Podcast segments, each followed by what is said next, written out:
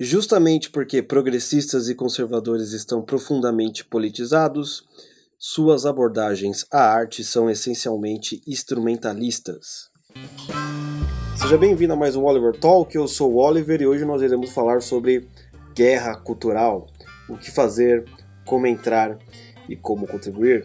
Mas antes, não se esqueça de se inscrever aí no canal, vai ter um link aqui embaixo que você pode se inscrever nos melhores podcasts, se você não se inscreveu ainda, Spotify, iTunes, etc. Se estiver no YouTube, assina e curta o link. Essa é a melhor maneira para nos ajudar por enquanto. Então, esse podcast ele vai partir da seguinte premissa.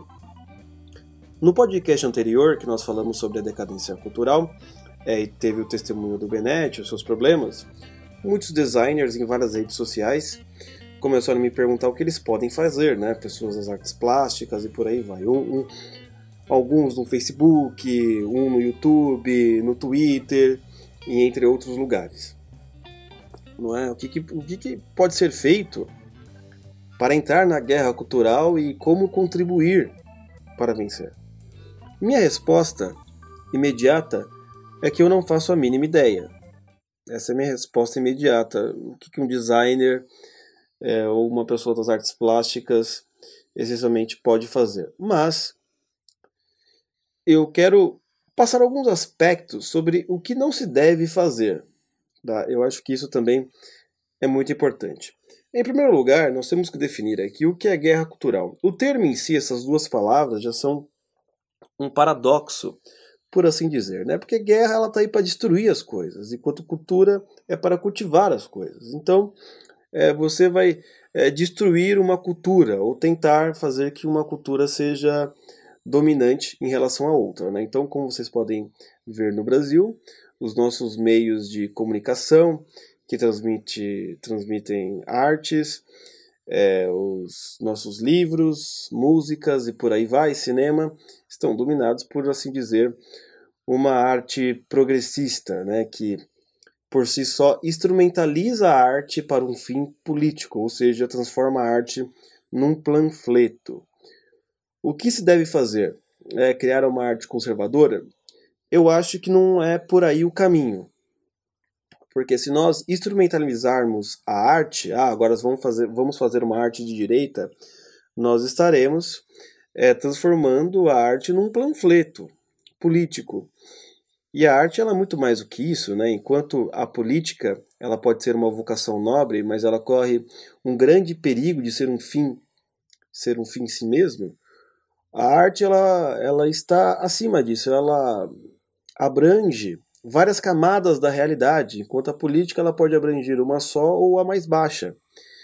Então, por exemplo, é, enquanto a política ela tenta lidar com o que nós devemos fazer agora em relação ao país, né, os jogos políticos que se envolvem ali, as forças de poder que estão sempre em choque, a arte ela vai lidar com isso, mas com outras camadas, principalmente a mais importante delas, que é a realidade e a alma humana, certo? Então essas coisas elas não podem ser instrumentalizadas porque senão nós não iremos conseguir chegar na beleza, na verdade na bondade.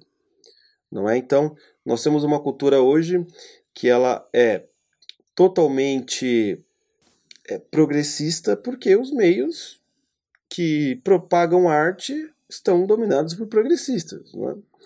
E aí, o que fazer? Né? Essa é uma pergunta que é, várias pessoas fizeram para mim e eu quero responder da seguinte forma. Né?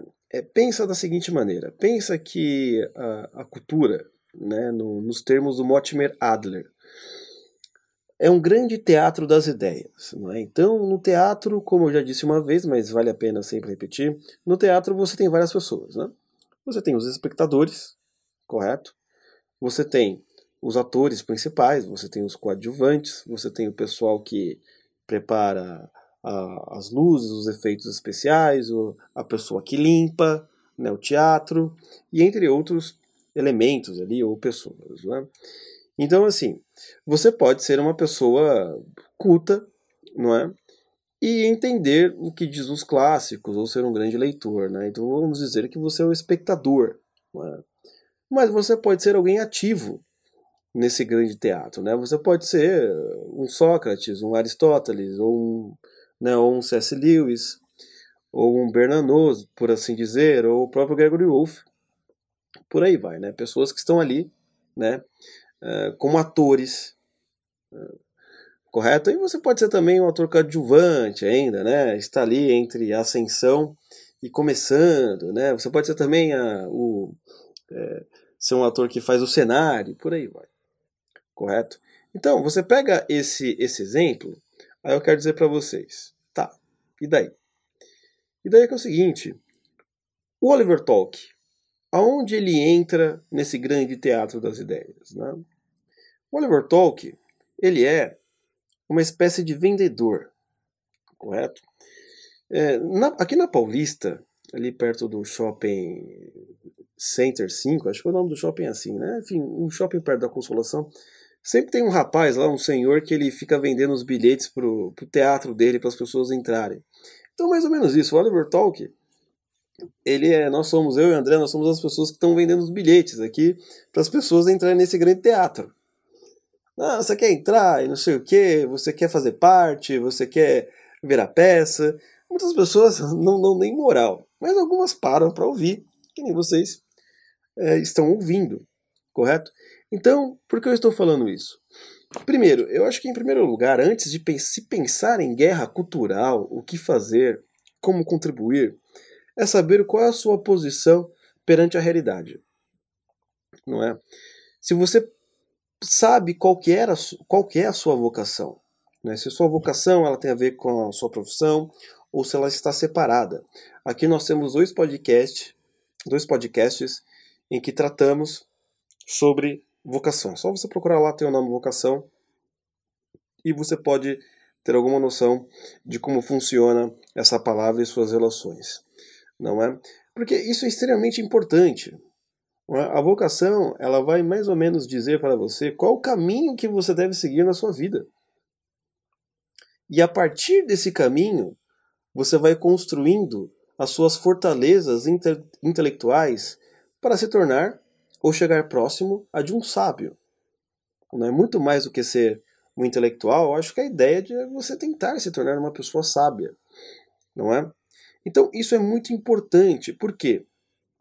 É, em primeiro lugar, eu acho que não se deve pensar em termos de guerras culturais logo no começo, né? senão você acaba indo para uma instrumentalização. Não é, não, eu tenho que aprender algumas coisas, algumas, é, algumas frases de efeito, ou dois ou três autores, e partir para porrada. É o que normalmente acontece. Mas não é isso, eu acho que não se deve pensar por esses parâmetros. O que se deve pensar é, meu, eu preciso alimentar a minha alma. Eu preciso saber qual a minha posição no mundo para ser a melhor pessoa possível para o crescimento da sociedade, né? independente da área que você trabalhe. Isso é muito importante. Né? O, tem o livro do Bernanos, né, pároco de, de aldeia, que o, uma hora o padre fala lá que a, né, o ser humano prefere é, mais ilusão do que pão. E você veja, essa frase ela pode ser interpretada em várias camadas, né, em vários níveis. Mas assim, às vezes a sua alma ela precisa desse alimento e você fica com ilusões. Ilusões e essas ilusões só vai fazer com que você quebre a cara, né? Eu, o Olavo de Carvalho ele já, ele já deu vários conselhos sobre isso. E ele fala o seguinte, né? Se é para entrar na guerra cultural, é você tem que entrar para vencer que nem ele mesmo fez escrevendo o livro O Imbecil Coletivo. Né? Não é para perder. Porque senão você vai, acabando, você vai acabar envergonhando a sua própria causa. Né? Você acha que tá bom, tá preparado, aí vai lá e puf, quebra a cara. Não é? Então, é, não pense em estudar somente para entrar na guerra cultural. É? Pense em estudar para o seu próprio fortalecimento, para você descobrir quem é você. Porque se você vai instrumentalizar tudo, aí a gente é um direitista, um conservador com pensamento marxista. Não, não, não vai adiantar em nada, né? Então, por exemplo, eu vejo pessoas que elas só querem saber dos rótulos. Né? Não, eu sou de direita, cristão, é, não sei o que, etc. Mas isso é só um rótulo. Será que essa pessoa é, é, sabe que quando ela se considera cristã, tem um aspecto que envolve ah, o destino da sua alma? Ou só é para se apresentar politicamente perante a sociedade? É? Então, se você entra assim, ah, não, já quero ir para a guerra cultural, então eu já vou colocar todos os rótulos possíveis, né? Conservador, bolsonarista, cristão, etc. Você nunca vai saber, na verdade, quais são os valores reais dessas palavras, né? O que é realmente cristianismo, né? O que é o valor da arte? Tudo só vai ser um instrumento de politização. E aí se torna um problema. Não é que você, sei lá, um, não, vai se tornar um, é, um direitista com imaginário marxista, né? Então, um sujeito com a, com a camisa do Brasil, mas com a alma vermelha. Esse é um aspecto muito importante. Então, se você vê, né, dando um exemplo, né, acho que é melhor dar o um exemplo do próprio Oliver Talk. Né, é, que nem a gente aqui no Oliver Talk, eu e o André, o que, que a gente faz? Não é? A gente faz uma coisa extremamente simples. É só comunicar a sabedoria dos antigos. A gente não faz mais nada do que isso, a gente não tem grandes pretensões aqui, né? É só assim, olha, acho que as pessoas estão esquecendo um pouco né, o que os antigos disseram, né? Homero, Sócrates, Platão, né, os apóstolos, né? Eric Wagner, que nem o André está falando bastante, né? Os grandes literatos, porque a gente não fala para as pessoas que essas coisas ainda existem e vocês podem usá-las, sei lá, para crescimento pessoal ou para descobrir é, coisas novas na sua vida. Não é?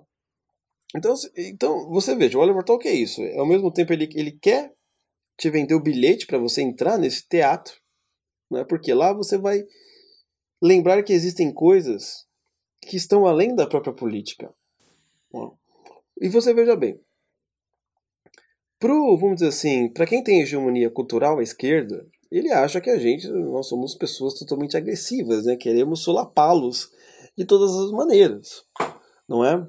Enquanto a nossa função real aqui é simplesmente edificar as pessoas e criar, tentar criar de alguma maneira uma comunidade de, uh, de pessoas que uh, amem, gostem e cultivem a cultura. Aí a partir disso, veja, se você se sentir preparado, não é, para exercer a sua função, por assim dizer, na guerra cultural, olha, agora já sou um soldado completo e vou para a guerra. Ótimo, não é? Mas se você não se sentir, não vá. Qual que é a coisa mais importante que você precisa ter de tudo que eu falei aqui? Não é? Falei, dei algumas dicas não é? sobre o que não se deve fazer, mas existe uma dica mais importante de todas elas, né? que é uma urgência que você precisa ter agora. Urge ter paciência, que é o conselho de Goethe, que também o Olavo replica bastante. Então, é urgente ter paciência quando se trabalha com cultura. Não é? Em qualquer vertente cultural que você esteja. Né? É, é urgente você ter paciência. Não é urgente agir. Porque é, é necessário a contemplação e a meditação sobre os fatos relacionados à arte e o que, que ela tem a ver com a realidade. Isso é muito importante. Eu acho que a única coisa mais importante que eu falei aqui de tudo é, é a urgência de ter paciência, para você não quebrar a cara, não desistir. O mais importante, né, que é um próprio conselho, também um outro conselho do Monir, Monir, Monir Nasser, que é que você não deve, em nenhuma instância, é, corromper a sua vocação intelectual.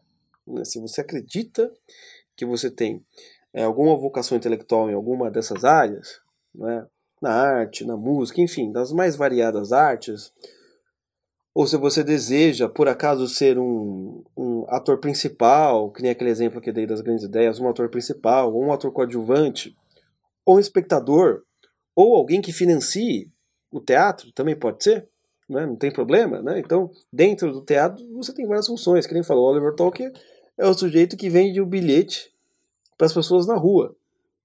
Né? Então, dentro desse grande teatro, você pode ter várias funções. Ou, ou a pessoa que limpa. Né? Se você acredita que você é, tem, é, faz parte, é, tem alguma, alguma vocação para isso, o que eu acho que em certa medida todas as pessoas têm, tá? Então você tem que ter paciência, né? ter paciência e é, se edificar. Né? Então, por exemplo, voltando à, à questão, a primeira questão, sobre o que os designers devem fazer. Né? Se você é um designer preparado, acredita que pode contribuir com alguma coisa, né? Então, assim, eu tenho uma péssima notícia para você. Você mesmo vai ter que descobrir como você pode agir. Né? Eu não sei. Não faço a mínima ideia porque eu não conheço o mercado. Né? ou em qualquer outra área aí que você esteja agora né, trabalhando. Mas, por exemplo, né, vamos usar o Oliver Talk de novo como exemplo, porque é aquilo que eu vivo. Né? Eu e André temos formação em filosofia, ele na USP e eu no Mackenzie, correto? Assim, já que na escola nós não temos tanta liberdade, e às vezes de falar é, é, fatos, é, uma literatura além do, do, é, do que estabelecido ali né, no, pelo MEC, né, o que, que a gente faz? A gente faz um podcast e fala essas coisas para vocês, não é? Então, por exemplo, no meu caso, sendo praticamente sendo filosofia, né, e a única, é, vamos dizer assim, que é a única área de filosofia no Brasil é ser professor, né, então, assim, ah, já que não dá ser professor, é muito difícil, tem os problemas, então como a gente pode contribuir? Pô, por que a gente não faz um podcast? Tá, pô, legal, vamos fazer então, André. Beleza, a gente fez. Né? Mas aí você pergunta, é, quanto tempo a gente ficou estudando? Né? Sei lá, uns 10 anos. Entre torno de 10 a 15 anos, com vários professores, inclusive com o próprio Olavo. Talvez você não precise de todo esse tempo. Talvez você, o seu tempo seja menor. Não é? Mas o que eu estou querendo dizer é o seguinte sempre há aí uma maneira para você contribuir, é? uma maneira para você é, achar na sua, na sua profissão uma maneira para poder edificar as pessoas, em primeiro lugar. Né? Eu acho que antes de você entrar em qualquer guerra, você tem que fazer o primeiro exercício, né? Ah, deixa eu ajudar as pessoas com aquilo que eu sei. É? Que nem nós estamos fazendo aqui. Nós estamos estamos tentando ajudar a sociedade, tentando ajudar vocês que nos ouvem. Não é em descobrir novos livros, em descobrir novas perspectivas sobre a realidade, autores esquecidos, né? como estudar, não é? Então, começa assim. Aí depois, quem sabe, você vai parte para a guerra, querendo, né? É, que nem diz o Olavo, né? Ele veio para foder com tudo, né? Óbvio que é uma brincadeira, mas é mais ou menos o, no sentido que ele quer dizer aí, é, o que ele está querendo fazer. Então, eu acho que é isso. Eu acho que, em primeiro lugar, tente ajudar as pessoas que estão próximas a você. Né? Então, por exemplo, aqui, é, o meu sobrinho, né, ele estava com seis anos, não sabia ler. Né? Eu achei aquilo um absurdo, a escola, né, enfim, escola brasileira, escola pública. O que, eu, o que eu fiz? Eu, aprendi homeschooling, né, como, como aplicar homeschooling, eu apliquei lá. Hoje o moleque tá lendo muito bem. Né? Então você veja bem, pô, peguei lá, apliquei. Então, já estou criando alguém bem para não ser um analfabeto funcional. Já é uma coisa excelente. Não é? Então acho que você tem que começar por aí. Né? Como eu posso ajudar as pessoas com aquilo que eu sei fazer? Né? Aí depois, não é quando você se sentir preparado ao ponto que você já sabe como é, ver por todas as perspectivas, ah, agora eu vou entrar para vencer aí nessa guerra. Tá? Então, um outro exemplo muito interessante é o nosso próprio Romanini aqui, né? Ele faz as capas do podcast e são capas belíssimas, né? Alguém que realmente é, tá, tá ajudando aí, não somente a gente, mas ao ouvinte olhar a capa do podcast, ficar maravilhado e ouvir, não é? Então, alguém que está ajudando na medida do possível, mas também está na caminhada juntamente conosco, correto? Então eu acho que é isso que você tem que fazer. É, em primeira instância, é urgente ter paciência, certo? Em segunda, é ajudar o seu próximo primeiro. Né? Aí depois, quem sabe, se você quiser entrar e estiver preparado, é, lutar aí na guerra, certo? E também eu quero dar um aviso aqui de um congresso que vai ter. É, vai ser no sábado agora, tá? Dia 5. Começa às 8 horas. O nome se chama MOVE Movimento, Educa é, Movimento Vocacional Estudantil. Correto? Ele é uma iniciativa é, da, do, do Fábio Hattai, da Erika Hattai, do, do Shoichi Aoyama, né, da Gislene e da Jéssica. Né? Elas, eles resolveram que seria interessante é, mostrar para as pessoas como descobrir a sua própria vocação. Né? Então é o seguinte, ele, eu também sou convidado, né? eu vou falar às 11 horas né, sobre filosofia, né? vocação nas humanas, como é que funciona. Né? É, o evento vai ser na rua Piratingui, 165, né, a 10 minutos do metrô São Joaquim, vai ser na Igreja Evangélica Holiness da Liberdade. Né? Então, é, 8 e meia é o início do credenciamento, né? É de graça, tá? De graça, pode entrar lá, vai ter esse, é, o início do credenciamento, aí você vai. Você dá um papelzinho lá para ganhar um crachá. Aí tem o preletor Diógenes, que ele vai falar sobre o que é vocação, como você descobre. Óbvio, né? Se não é uma igreja cristã, então vai ser a partir da perspectiva cristã. Aí 10 horas vai ser, vai ter uma aplicação, né? Vai ser, vão se formar pequenos grupos, vão discutir, né? E aí 10 e meia vai ter um coffee, aí 11 horas vai, vai ter algumas pessoas que irão falar sobre vocação, né? E eu seria alguma, alguma delas, né? Vai acabar é, meio-dia, né? Meio-dia você já vai poder estar livre e conversar com o pessoal, fazer uns contatos, né? É sempre bom. Ok, então, pessoal, muito obrigado por mais um podcast e até a próxima.